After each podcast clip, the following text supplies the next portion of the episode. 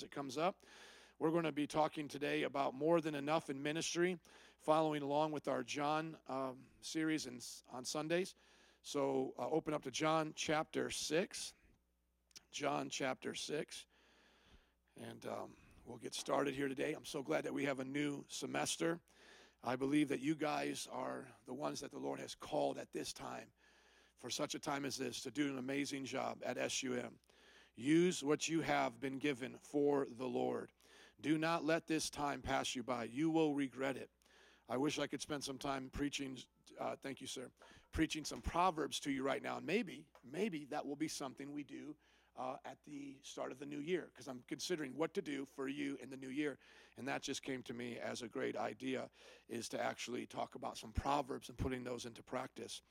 Join us for chapel. Okay, and then I'm going to make sure we're good. Join us for chapel. Amen. And then let's see if we're coming through good here. All right.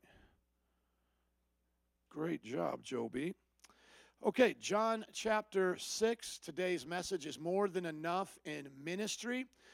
We uh, are looking at the Gospel of John, looking through the signs on Sunday, and now we have uh, been applying them to you guys in chapel to see the lessons that God can give us in ministry. Let's read through this passage quickly so that we can see the context of the multiplication here of the bread and the story. John chapter 6, starting in verse 1.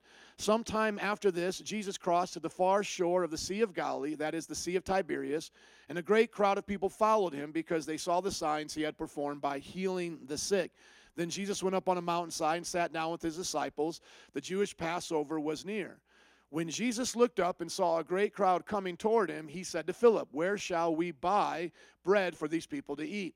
He asked this only to test him, for he already had in mind what he was going to do. Philip answered him, It would take more than a half a year's wages to buy enough bread for each one to have a bite. In our money, that would be about $25,000. Average income in America is about 50000 Another of his disciples, Andrew, Simon Peter's brother, spoke up Here's a boy with five small barley loaves and two small fishes, but how far will they go among so many? Jesus said, Have the people sit down. There was plenty of grass in that place, and they sat down. About 5,000 men were there, and we realized uh, or saw in the Synoptic Gospels that that didn't count women and children. So it's closer to 20,000 when you count all the people that were there. Jesus then took the loaves, gave thanks, and distributed to those who were seated as much as they wanted. He did the same with the fish. That's what's awesome. They ate as much as they wanted. Here's where we get the title for our message today When they all had enough. When they had all had enough. That is a very weird way of saying that sentence when they had all had enough. And the reason why that's weird, and I was listening to myself, I listened to both of my sermons today on my bike ride, and um, I was listening through this, and I was like, why is this so hard for me as a preacher to read? Well, now I know why. There's two hads in there. Two hads. Do you see it? When they had all had enough. It almost seems like that is like a grammatical error that somebody in the translation should have had, had put that better. I would just like to say, when they all had enough. When they all had enough. Why do we need the other had in there? It doesn't seem like we would we would need that. When they had all had enough. And that's where we get the title of the message. Jesus is more than enough in ministry. He's all that we need, enough to eat. He said this to his disciples Gather the pieces that are left over, let nothing be wasted. So they gathered then, filled 12 baskets with the pieces of the five barley loaves left over by those who had eaten.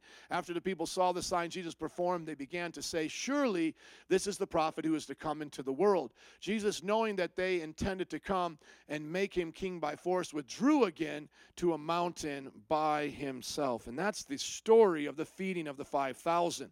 As I mentioned before, uh, in, in yesterday's sermon is that this is a story found in all of the Gospels. So it's found in all four, so it's very important. There is some new information that John gives us that actually gives us the historicity of this event, and that is that no one names in the Synoptic Gospels excuse me, who Jesus originally asked, Where can we get the food for, or what can we do about this? Yet John tells us it's Philip.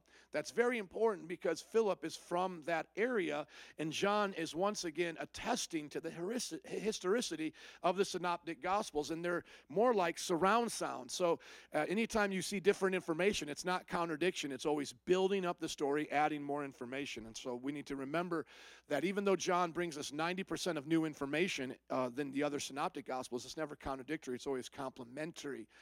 The story is pretty simple. You guys get it. There are people following Jesus because they're hungry.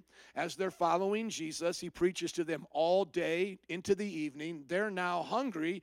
They need something to eat. Jesus offers uh, or asks Philip to do something about it. He knows that he can't, but he sets him up not to make him look dumb, but to have him recognize his inability. And then he uses what a boy gave sacrificially, offered up. He uses that little bit those five loaves and fishes, and they're even said to be small. So maybe that was literally just his lunch or the siblings he might have had with him. It doesn't mention his parents, so I'm assuming it was just him with his siblings. That would just be the equivalent in our day of a few cheeseburgers with some small french fries. That's it. Not even the Big Macs, not even the large fries. Just, just a few things for a few children to eat. And then Jesus blesses it, multiplies it, feeds all of the people. The abundance is so great that there's 12 baskets left over. And I always like to imagine that some of those baskets went home with the little boy. You could just see him coming home, his mom wondering what happened, and he tells her the whole story. What an amazing uh, thing that, that would have been in their family. And then that last verse really shows us uh, the divine uh, the calling of Jesus and how he was never going to be di- distracted by the people, by their popularity. And so they wanted to make him king, but he came to die on the cross, not to conquer us as a nation or to conquer the land, but to conquer our hearts, and he will come back as a conquering king. There are so many things in here I can pull out and apply to us in ministry. But before I do, I just want to make mention of a post that I put up uh, yesterday talking about what are miracles because we live in the 21st century and miracles are kind of like looked at like to believe in fantasy, to believe in myth, that you're really stupid if you believe this happened. And so Augustine, a long time ago, around the 300s, wrote a great work called The City of God. It was his way of describing a Christian worldview. And this is what he said miracles are miracles are not contrary to nature, but only contrary to what we know about nature. And then I went on to write more about this theory of miracles. It's called the epistemic theory of miracles. Uh, e P I S T E M I C epistemic. There we go, epistemic theory of miracles. The epistemic theory of miracles, which I hold to lightly, uh, or I think is the best explanation for miracles, is that when a miracle happens, it is not against the laws of logic or against the laws of nature. It is simply God moving in through nature supernaturally to change the order, to change what it is doing naturally for his own purpose and glory. So, meaning the water that was changed in, uh, in, into wine, if you'd have overdrank that wine, you would have got drunk on that wine. The property of that wine was still wine the way that he made the wine was still by the way of nature and the laws that he created. And one of the laws of nature is an all powerful being can create whatever he wants. That is a law of nature. That's literally the law of creation that a creator outside of matter and space time can create matter and space time. And within matter and space time, that creator can make whatever he desires. Now, he'll never, as the Bible teaches us, he'll never do anything against his nature.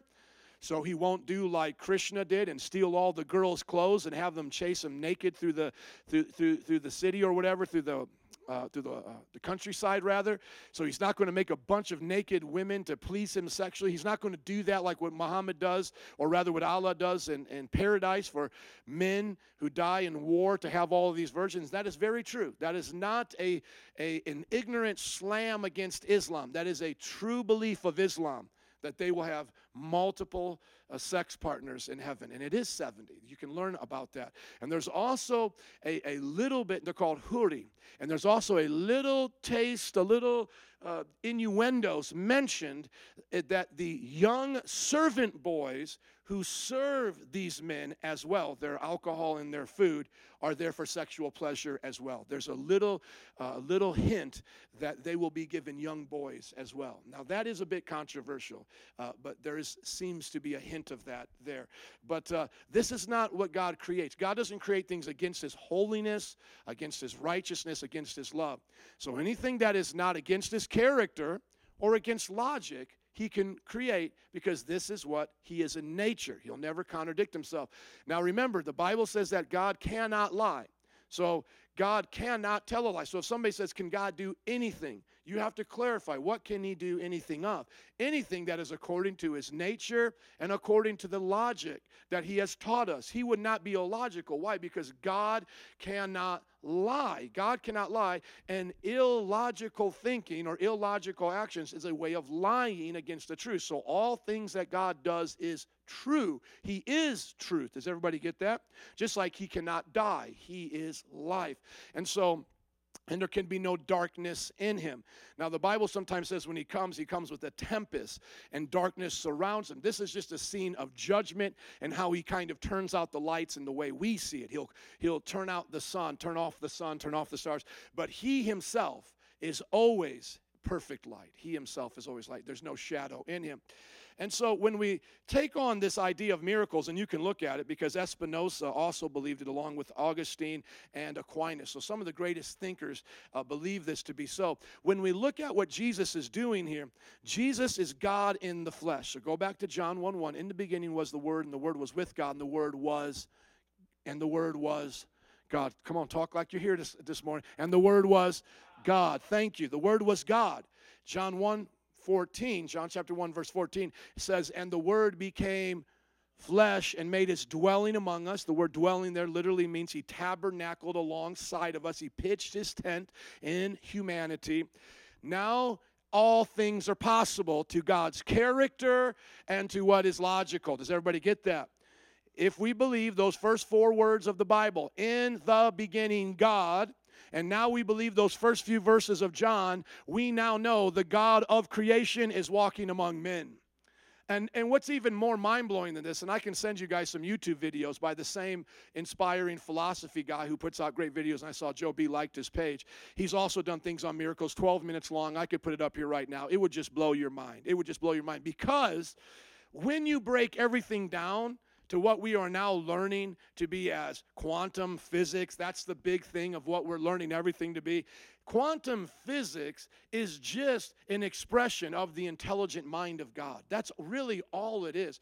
And so we think oftentimes that spirit is secondary. Spiritual things are more illusory, like illusion, and everything here, concrete table is real. I'm real because I have a body. That is absolutely not true. When we go down to the, the most minute, the, the levels that where we can go to the quantum levels, we now find out very similar to what other religions have believed. We'll give credit to where credit is due, where truth is found there. You know, anybody says love your neighbor as yourself, there's truth found there. But we know where that truth comes from. But the Eastern world has put more on that than we as Christians has of, as of late. And we need to remind people of this viewpoint that all of this is not an illusion, and that's where they would be wrong. But all of this is the product of a mind. And so, where the Eastern philosophy would say that all is God and God is all, and that all of nature is just the expression of the mind of God, the thought of God, we wouldn't say it like that. And the reason why is because God is separate from his creation. But their emphasis on that should give us as Christians a little bit of run for our money in the philosophy department and sciences, where we need to take back the understanding of creation as we learn in panentheism, that creation is the extension of God's power. It is not Him Himself, but as the rays of sun come from the sun and are distinct from the sun, so is creation and all that is here. And so when we go to quantum physics, we see all of the intelligence of God right there before our very eyes. We see that God has arranged these things by His very spiritual substance. And so that's why the Bible says that God created the heavens and the earth. The spirit came first. The, the spiritual came first, then the natural. And you can even see that in the book of Romans as it comes to sin and to the, the order of those things. And so when we look at what God is doing there, Christ Jesus in the flesh, uh, God in the flesh, Christ Jesus is doing, multiplying uh, bread, multiplying fishes, all he's doing, as we could see in a, in a more like simplistic way, is he's just molding together molecules that he's already created, saying fish, bread. You, you get what I'm saying? He's already doing the, the thing that he's, he's done from the beginning. He's just doing it right there in front of you. He's just multiplying it because for God to create one fish in the beginning, male and female, for them to reproduce, and for those that are asexual, whatever, for them to do their thing, certain sea creatures. All he's doing is just right there at that moment doing it again, over and over and over again. And I've even had uh, people blow my mind like this how active is God in everything that we call the natural world? Because the Bible says he sustains it even right now. And so I had one man say to me in my doctoral classes, Did God uh, create the flower to continue to make itself? And then he sustains that process? Or does he like the flower so much that every time it goes into germination, he allows it to be created again, again, and again? And you may just say that's an easy question to answer. It's procreation. The answer is God allows it to happen and he sustains it by his power. But when you get down to what that really means, he's sustaining it by his power there's not one bird that falls without his permission. There's not one hair off your head without his knowing about it. It almost kind of circles back around to that same sense that God is literally in every bit of information of every living creature going, I like that. I like that. I want that. I want that. To every blade of grass, I want that. I want that. I want that flower. I mean, the mind of God is amazing. Do you get that? The mind of God is amazing. And the more we discover about computers, and as, as we make um, what our attempts are to AI, artificial intelligence, the more we go into that, all we should do as Christians is, is be, uh, be supportive of that as, as long as we keep a God worldview. But as, as we see how, how we can create these things in, in our computers with uh, microprocessors and how these little things shoot across this information, all we should do through all of that is throw back up our hands and go, How mighty must the God that we serve be? How intelligent must he be? How great his wisdom must be, even beyond our own understanding, that we can see how these things work together. And yet, the mind behind all of this, mind behind all of this, is amazing. And then he's loving, he's kind, he's compassionate, he, he enters into his creation. And so, uh, to me, my 21st century mind is not only in agreement with miracles. Not only in agreement with miracles, but I believe the 21st century Christian even has more evidence to believe in miracles with the pursuit of quantum physics, with the pursuit of philosophy and modern science. Modern science and all of the computer science that we have determined. So I agree with uh, this one man. I won't uh, play the whole entire video for you, but I played it on the streets with Joe B one of the smartest, uh, you know, physicists that we have right now. A lot of these guys are either deists or agnostics, but they're certainly not uh, atheists. You know, they're not, they're smart enough to know to hold on to a position that is like I know there's no God is actually stupid. They themselves look at those guys and they say that's foolishness. Now this man's name right here, let me get it for you. This is Mikaku, uh, M I C H I O, Michio Kaku, and Kaku, K A K U is his last name, and it's on the Big Think page, and he talks about how everything is ordered in the universe. We believe is cosmic music, the music of strings resonating. Listen, the mind of God. Look how he brings this in. He goes as deep as he but can. But you see, all this is pure mathematics. And so the final resolution could be that God is a mathematician. God is a mathematician. And when you read the mind of God, we actually have a candidate for the mind of God. The mind of God, we believe, is cosmic music, music. the music of strings, strings. resonating through 11 dimensional hyperspace. 11 dimensional hyperspace. Let that blow your mind. But isn't that amazing? That's the thing that Brandon was talking about is that string theory. It kind of like you think of strings like on an instrument and how we make music with strings. Um, and there's something uh, in, in that, the vibrating of the strings, it produces a sound. This mathematician is literally talking about this as if God has done it all. Now, if you ask him, does he believe in the Christian God? He has other interviews. He doesn't think so for whatever reasons. But I don't care what he says as an unbeliever. What I want to hear is what he can say as a scientist. And as a scientist, he knows he has to bring God into the picture. So when I go out to Wright College and I meet some smart aleck, snarky know it all that thinks he's going to tell me there's no God and he has science to prove it, I'll show him the greatest minds of our planet look at him as a foolish person. They can't even have the conversation without God because when we talk about string theory and we get to our biggest, uh, you know, I'll just put a book here to represent it, and we say, like, I know, like, here's everything I know. The very next question that we have is, why is that the way it is? you know, why does mathematics show us string theory? Why does mathematics work? Why does logic work? Why do I even want to do math? You know, uh, why is it I have a morality system built in me that when I do math, I tell the truth about math instead of lie to all of you, make up my own numbers? Because science doesn't do it itself. Science is done by scientists who are creations of God, created to discover the order of God. And so I love to share that with you in Bible college because miracles in the 21st century should be common. We should be seeking after the living God as Pentecostals, leading the way. And Dr. Craig Keener wrote a two volume work on miracles. Our greatest scholar on the book of John living today, and one of the greatest New Testament scholars, is Dr. Craig Keener. He is Pentecostal, married to a native African woman. Their story is amazing about how they she had to flee a country because of persecution and how they met and married. It's such a beautiful story, such a great scholar, such a Pentecostal lover of God's Spirit, and even reachable by Facebook to take time for little old me to answer my questions. He's on Dr. Brown's show quite a bit and uh, just a great all around guy. And he himself, in that volume, series, the two volume series on miracles, documents miracles all over the world, shows you how miracles in the Bible were commonplace. Church history validates it, how today it's still happening. And he comes up with some, some number on his, on his uh, surveys, an estimate that uh, if, the, if the world right now is uh, 7 billion people, there's somewhere around 300 million that have experienced a miracle or have had a, a friend or close relative experience one where they now know that, that, that they experienced it. So it's either them, I experienced it, or they experienced it, and I can testify to it as a witness. And so, you know, that's just amazing. And, and that to us should encourage us to believe God to do what only He can do. Amen? Can I get an amen? Amen. Well, now let's look at some lessons from this. I have the breakdown there if you guys ever want to review it. And I know you guys love my notes on Sunday. So you guys can always go back as preachers and learn how to preach like your pappy, preach like your pastor. Or as the Latinos like to say, preach as your papi. But you know what I've heard as of lately that uh, that that the word papi is more of a romantic term.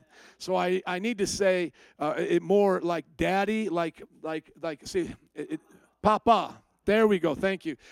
Because that, that, that doesn't have the romantic thing, you know, tied to it. So I used to kind of mess around with some of the staff, and they, and they had to tell me, like, hey, you know, that, that may come across wrong to somebody. If you are in a staff meeting and there's girls present, and you're like, who's your papi? You know?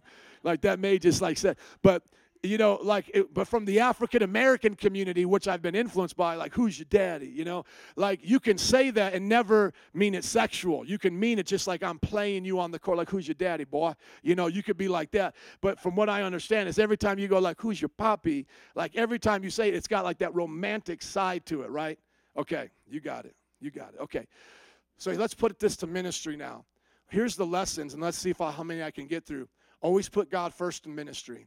Admit your inability in ministry and God's ability. Give God everything in ministry. Do whatever Jesus says in ministry. Get ready for an abundance. Dream big in ministry. And always keep Jesus as the bread of your life and give the bread of life, Jesus, to the people in ministry. Can I get an amen? It is so simple. I was, you know, waking up this morning, thinking about what I was going to do, getting ready, and I was just like, man, do I need to, you know, really come up with a lot of new points? And I just instantly just heard the Lord say, no, just put ministry at the end of all of this, and it's perfect. You know, always put God first in ministry or you know and if you always ever want to have fun at a, at a chinese restaurant if you guys ever heard about this just take the fortune that you get with the fortune cookie and just add at the end what in the bathroom. You will find great success today in the bathroom, you know. You will meet a new person and they will change your life in the bathroom, you know. Hardships await you in the bathroom, you know. What's that? Right, yeah, exactly. So you you know you put in the bathroom. Well, just right here in ministry and everything is really just as applicable. And I uh, came here, you know, just to cook the bread hot and fresh for you guys, with with my mind and heart ready to hear from the Lord, because I could be here all day on examples of how these things can apply. Well, let's start with always put God first in ministry, Matthew six thirty three. But seek first His kingdom and His righteousness, and all these things will be given to you as well the, the, thing that we see here is that Jesus wasn't seeker sensitive. It's like, what's wrong with you, Jesus? Why are you preaching 12 hours on these people? Because let's just say it was from sun up to sundown, 6 a.m. to 6 p.m., you know, 7 to 7, whatever. It, they've been there for a long time. This is not what you do when you want to be seeker sensitive. You want to preach about a 20 minute message, tell a few stories, and Juan Garcia has a great video up from a Baptist brother, Crossway, that talks about preaching not your dog, but preach the Word of God. And he literally describes it to a T, as I've said before, and he does it much better than I have. Uh, I could because he just really brought it together in a way that I hadn't thought through it all, but I agree with it 100%. I've said it very similar. And that is when I'm preaching the Word of God, I can literally see people like yesterday, I can see them kind of nodding off. But the moment I start telling a story, they're just like they come to. And if they weren't asleep, they'll look at me even more. They'll be like, Yeah, tell me a story. And then what he said is, But, you know, if I tell a personal story about something in my life, you know, I'll get their attention. He says, But man, if I talk about my dog. He said some people will even cry. He said, you know, I'll tell a story about how I had to put him to sleep and how it, No, seriously, he drew out this whole thing. Look at Juan Garcia's page about how he'll even tell the story there. And he's like, people will cry. And then he says, then if I ever, if I ever say, I've had a hard day and this is what's been bad in my life. He said, I mean, everybody wants to hear right then and there.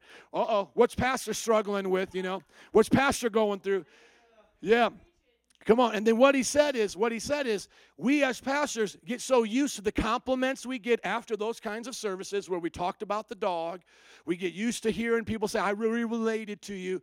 To the point now, what, what do we do unintentionally? Even if we have good intentions to begin with, what do we do unintentionally? We start lessening the word, lessening the exegesis, lessening the explanation of the scripture, and go more towards story more, more to a story until you're what you become what they call a springboard preacher. You literally just use the, the context of the scripture just as a, as a diving board and you just kind of bounce on it a little bit like here i am this is a scripture let's read it at the beginning and then boom you bounce off of it into the pool of your own thoughts and stories and connection points of wherever you think it will fit best. And you left that scripture back a long time ago. May we never do that. May we make the Word of God primary in what we're doing as ministers. Jesus, if he had set up Paul, uh, Philip and he knew he was testing him about the bread, then we know he was setting up all 20,000 of those people because he was preaching on purpose to be that long, to see who would stick around and see who would see the miracle. And so oftentimes we look at Jesus doing the opposite of seeker sensitive ministry, the opposite of fast growth ministry. We see sometimes see Jesus doing the rebuke and make a small church ministry. Now, that doesn't mean every small church is spiritual and every big church is bad. It just looks like Jesus is oftentimes doing what God told Gideon to do, lessening the number, lessening the number because by the time you get to the end of John chapter 6, verse 66. Who was there in the second service? Because I pointed it out. There you go. John 6, 66. And what does that come out to be? You guys get it? You can be a little superstitious on that if you want, or a little spiritual, whatever you call it. You know, but what does it say? At, at that point, many of his disciples left him, forsook him. They turned their back on him. And why did they do that? Because he starts to rebuke them and say, Stop following me just because I feed your belly. Start doing what I'm telling you to do. From this time, many of his disciples turned back and no longer followed him. John chapter 6, verse 66. So, in ministry, we cannot allow these temptations to distract us from what is most important. We keep God first. We seek first the kingdom of God and his righteousness. Now, can we fellowship and have fun in church? You know, the youth group did something over the holiday weekend for uh, you know bringing the young people just to spend time with them as family, funsy onesie. Had people dress up in a onesie, and it just happened to be the one time we had to call an ambulance for a sick child, and here comes the fire department. And, and Steve said they looked at, at this church so weird because everybody's dressed in onesies, you know, especially the pastor dressing like Chewbacca. He's like, Yes, we have a sick child. Please help them, you know, whatever teenager going through something. And, and that's okay. But if we did that every week, that's not okay. If we started prioritizing that, that's not okay. If we only did that, uh, if, I mean, if we prioritized that above discipleship and, and made that our victories, made that what we got excited about, like, oh, we had 100 people because we did X, Y, and Z. Well, did you make disciples? Did you preach the word? Well, then, if, if you're going to rejoice over you having 100 people or 1,000 people or whatever, then why don't we rejoice over uh, Kanye West when he has a concert?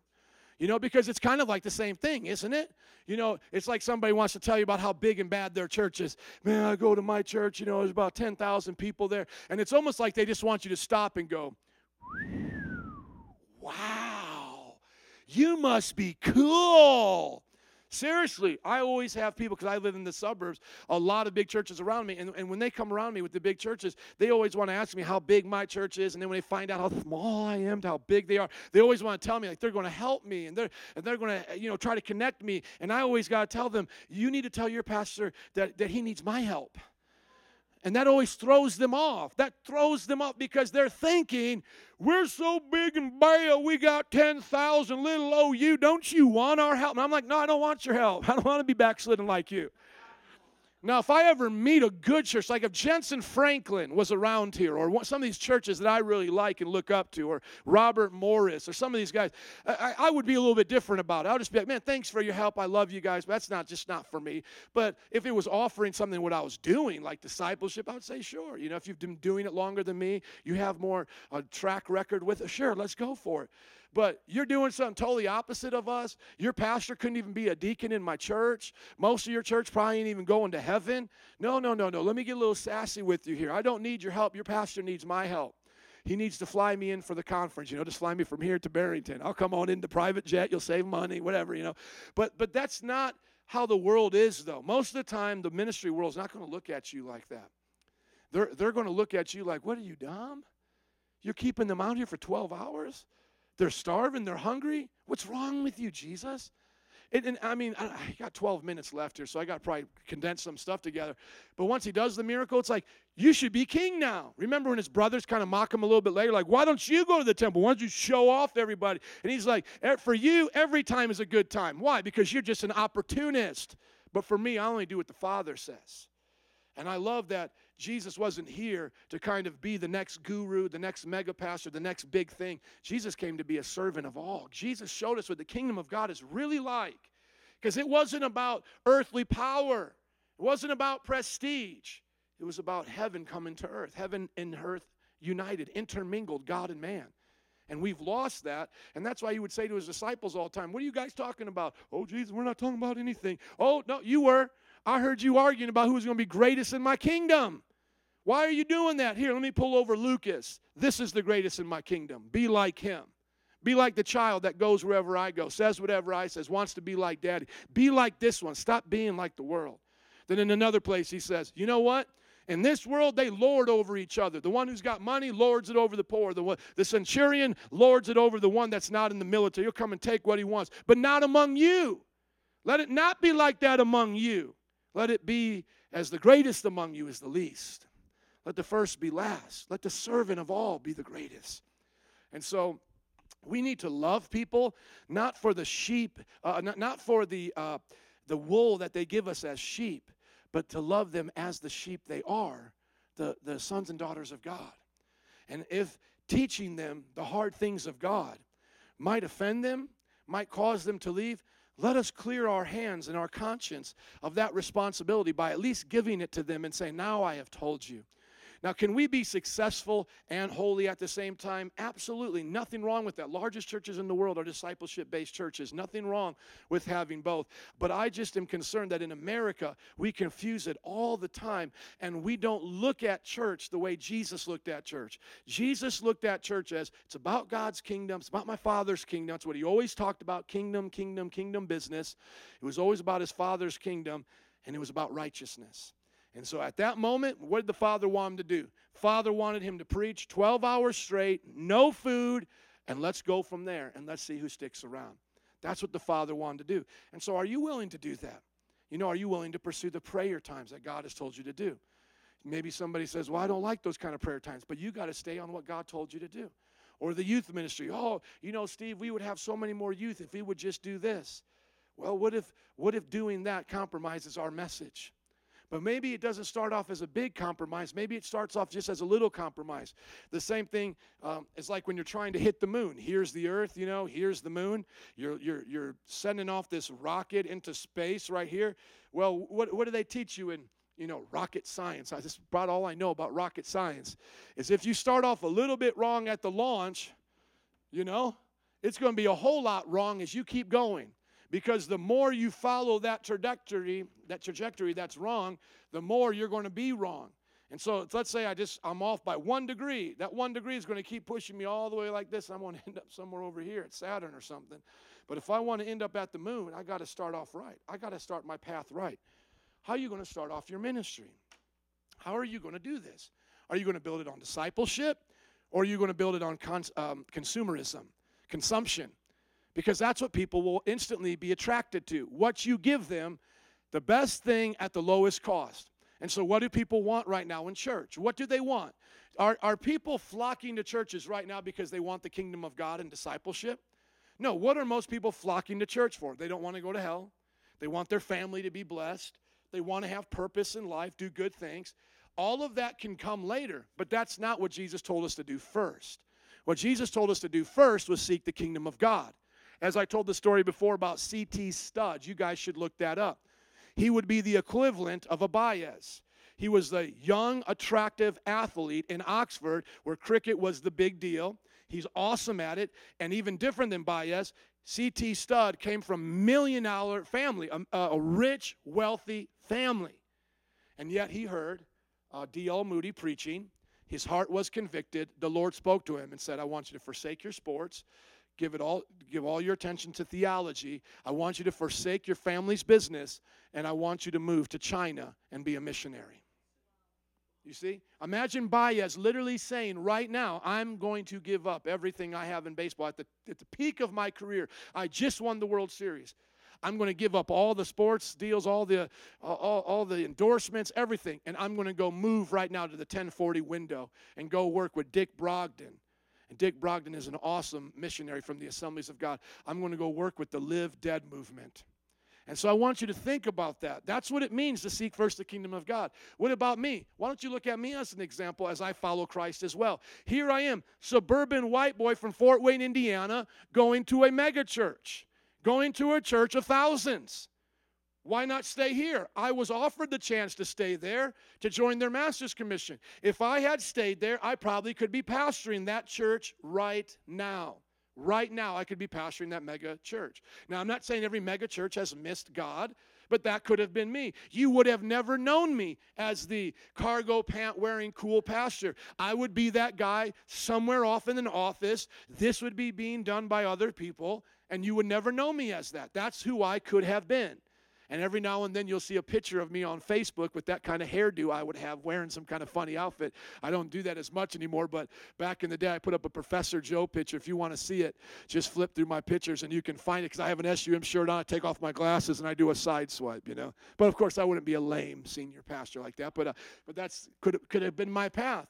Well, why did I go to New Orleans? Because I was being pulled by the kingdom of God to go be an urban minister. I was going to seek God in that way. That way. And, and even today, like in Chicago, or at, at, this time of my life in Chicago, when we started Wicker Park, you know, we did some attractive things on flyers. these things sometimes are not opposite of the kingdom of God. Cool music, great flyers, promotion, as long as it doesn't take the place of what's first, and you know, kingdom of God and righteousness. So we do this. We have a great launch at Wicker Park, Chopin Theater, great way to start a church. Over 100 people come to the launch, and I could see we had people from the community. But I instantly, as a preacher, because I read faces, I could probably tell some of you right now how, how some of you are tired. Some of you are trying to keep up with me, but you're checking in and out. It's, it's something that I can see as a preacher. Some of you are excited and you're always my favorites. I got some favorites. I'll just say all of you are my favorites today, okay? Mm. Pastor's tough. Ta- Pastor's got to be tough sometimes, but today I'm going to be nice. That's why I did. I'm going to be nice. Anyways, you're all my favorite. Okay, now watch this. I could see their expressions changing as I started naming sins. Like they knew at that moment, first service, this guy's going right for us. Now, like always, you cut those numbers in half for the time after your launch. You get 100, you'll probably have 50 the next week. And I could start seeing them falling off. I could start seeing them falling off. And the ones that I had a chance to talk to were telling me that. I love the music. I love you as a speaker. I love the time you have it because we were doing it Tuesday nights. I, I, just, you know, I love this. I love that. I love this. It, it was, it was cool, man. But it was just that one thing that I kept bringing up was sin. And then I listened to my friends' messages, and I have, and I've seen how they've grown their churches out of those launch stages. Never hear anything about homosexuality. Never hear anything about abortion, the genocide of our age. Never hear the call of discipleship to deny yourself. No, all of their message, if you, if you just look at them, and I, I would probably do this uh, with grace to, to you guys, not so that we'd be judgmental, but just to show you what, what it looks like. And I did in my discipleship class. I, I would show people these messages so that they could, they could really see it is, you'll just see, you know, uh, relationship messages, family messages, uh, appreciating the gift messages, the gift of Jesus, you know, like the Christmas time type stuff. And it's all of these just just cherry picking the cotton candy verses of the Bible, putting them together. I mean, just listen to an Andy Stanley message, listen to a Joel Osteen message, listen to a Bill Hybels message, listen to a Joseph Prince message, and that's exactly what it is. You will never hear the sinner guilty of his sin if there's any mention of sin, which some of them won't mention sin, like Joel Osteen won't mention it, won't mention sin or hell or judgment. He said it in interviews. I won't do it even if it's mentioned, it's always mentioned as you got a problem. And I have a problem, you have a problem, so we're just working on problems. Salvation becomes a way of working on problems. The biggest problem with that is it's never definitive. You never know when someone actually gets saved.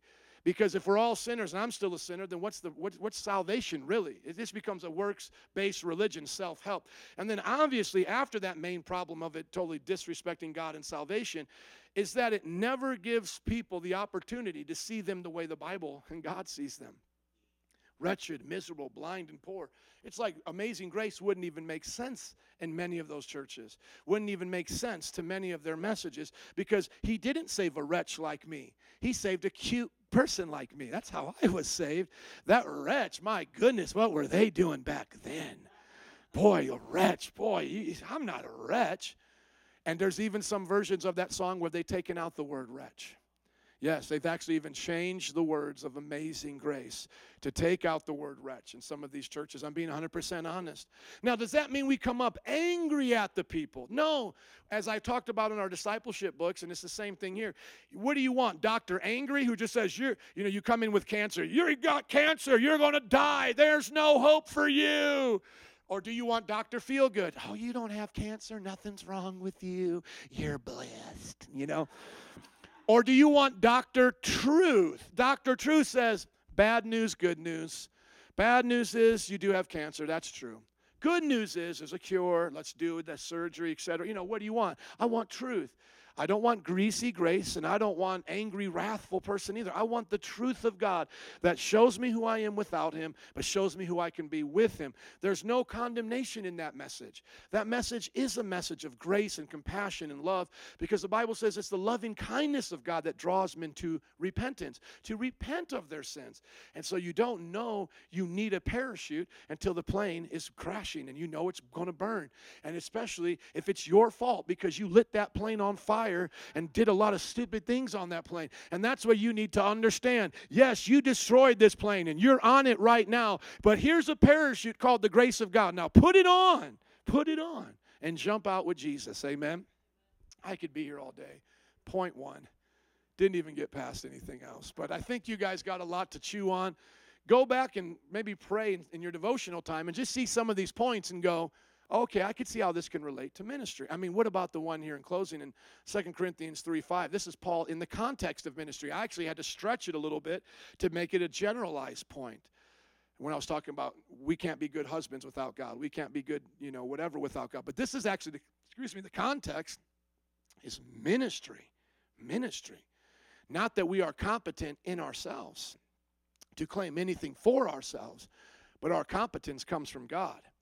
So, those of you who say, Man, I'm not a good student, well, you're in a perfect place for God's wisdom then. You say, Well, I'm not very strong. I don't have a lot of boldness. I can't go out witnessing with, witnessing with you. Well, you're in a perfect place to get baptized with the Holy Ghost, filled with power then. Every need you have is a great place to meet God. As uh, every problem you have is a great place to meet God as the problem solver. Every issue that you face, every everything that you deal with in life is a great place to know God as your provider and as the power that is greater than anything you'll face. Amen. Joe B, would you prepare to shut it off after our prayer now, please?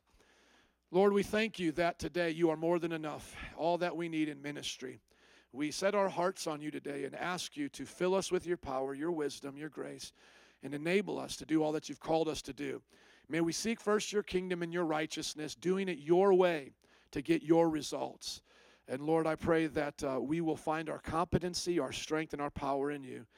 And we will give you all the glory and all the honor. In Jesus' name we pray. And everybody said, Amen. Let's give it up for Jesus.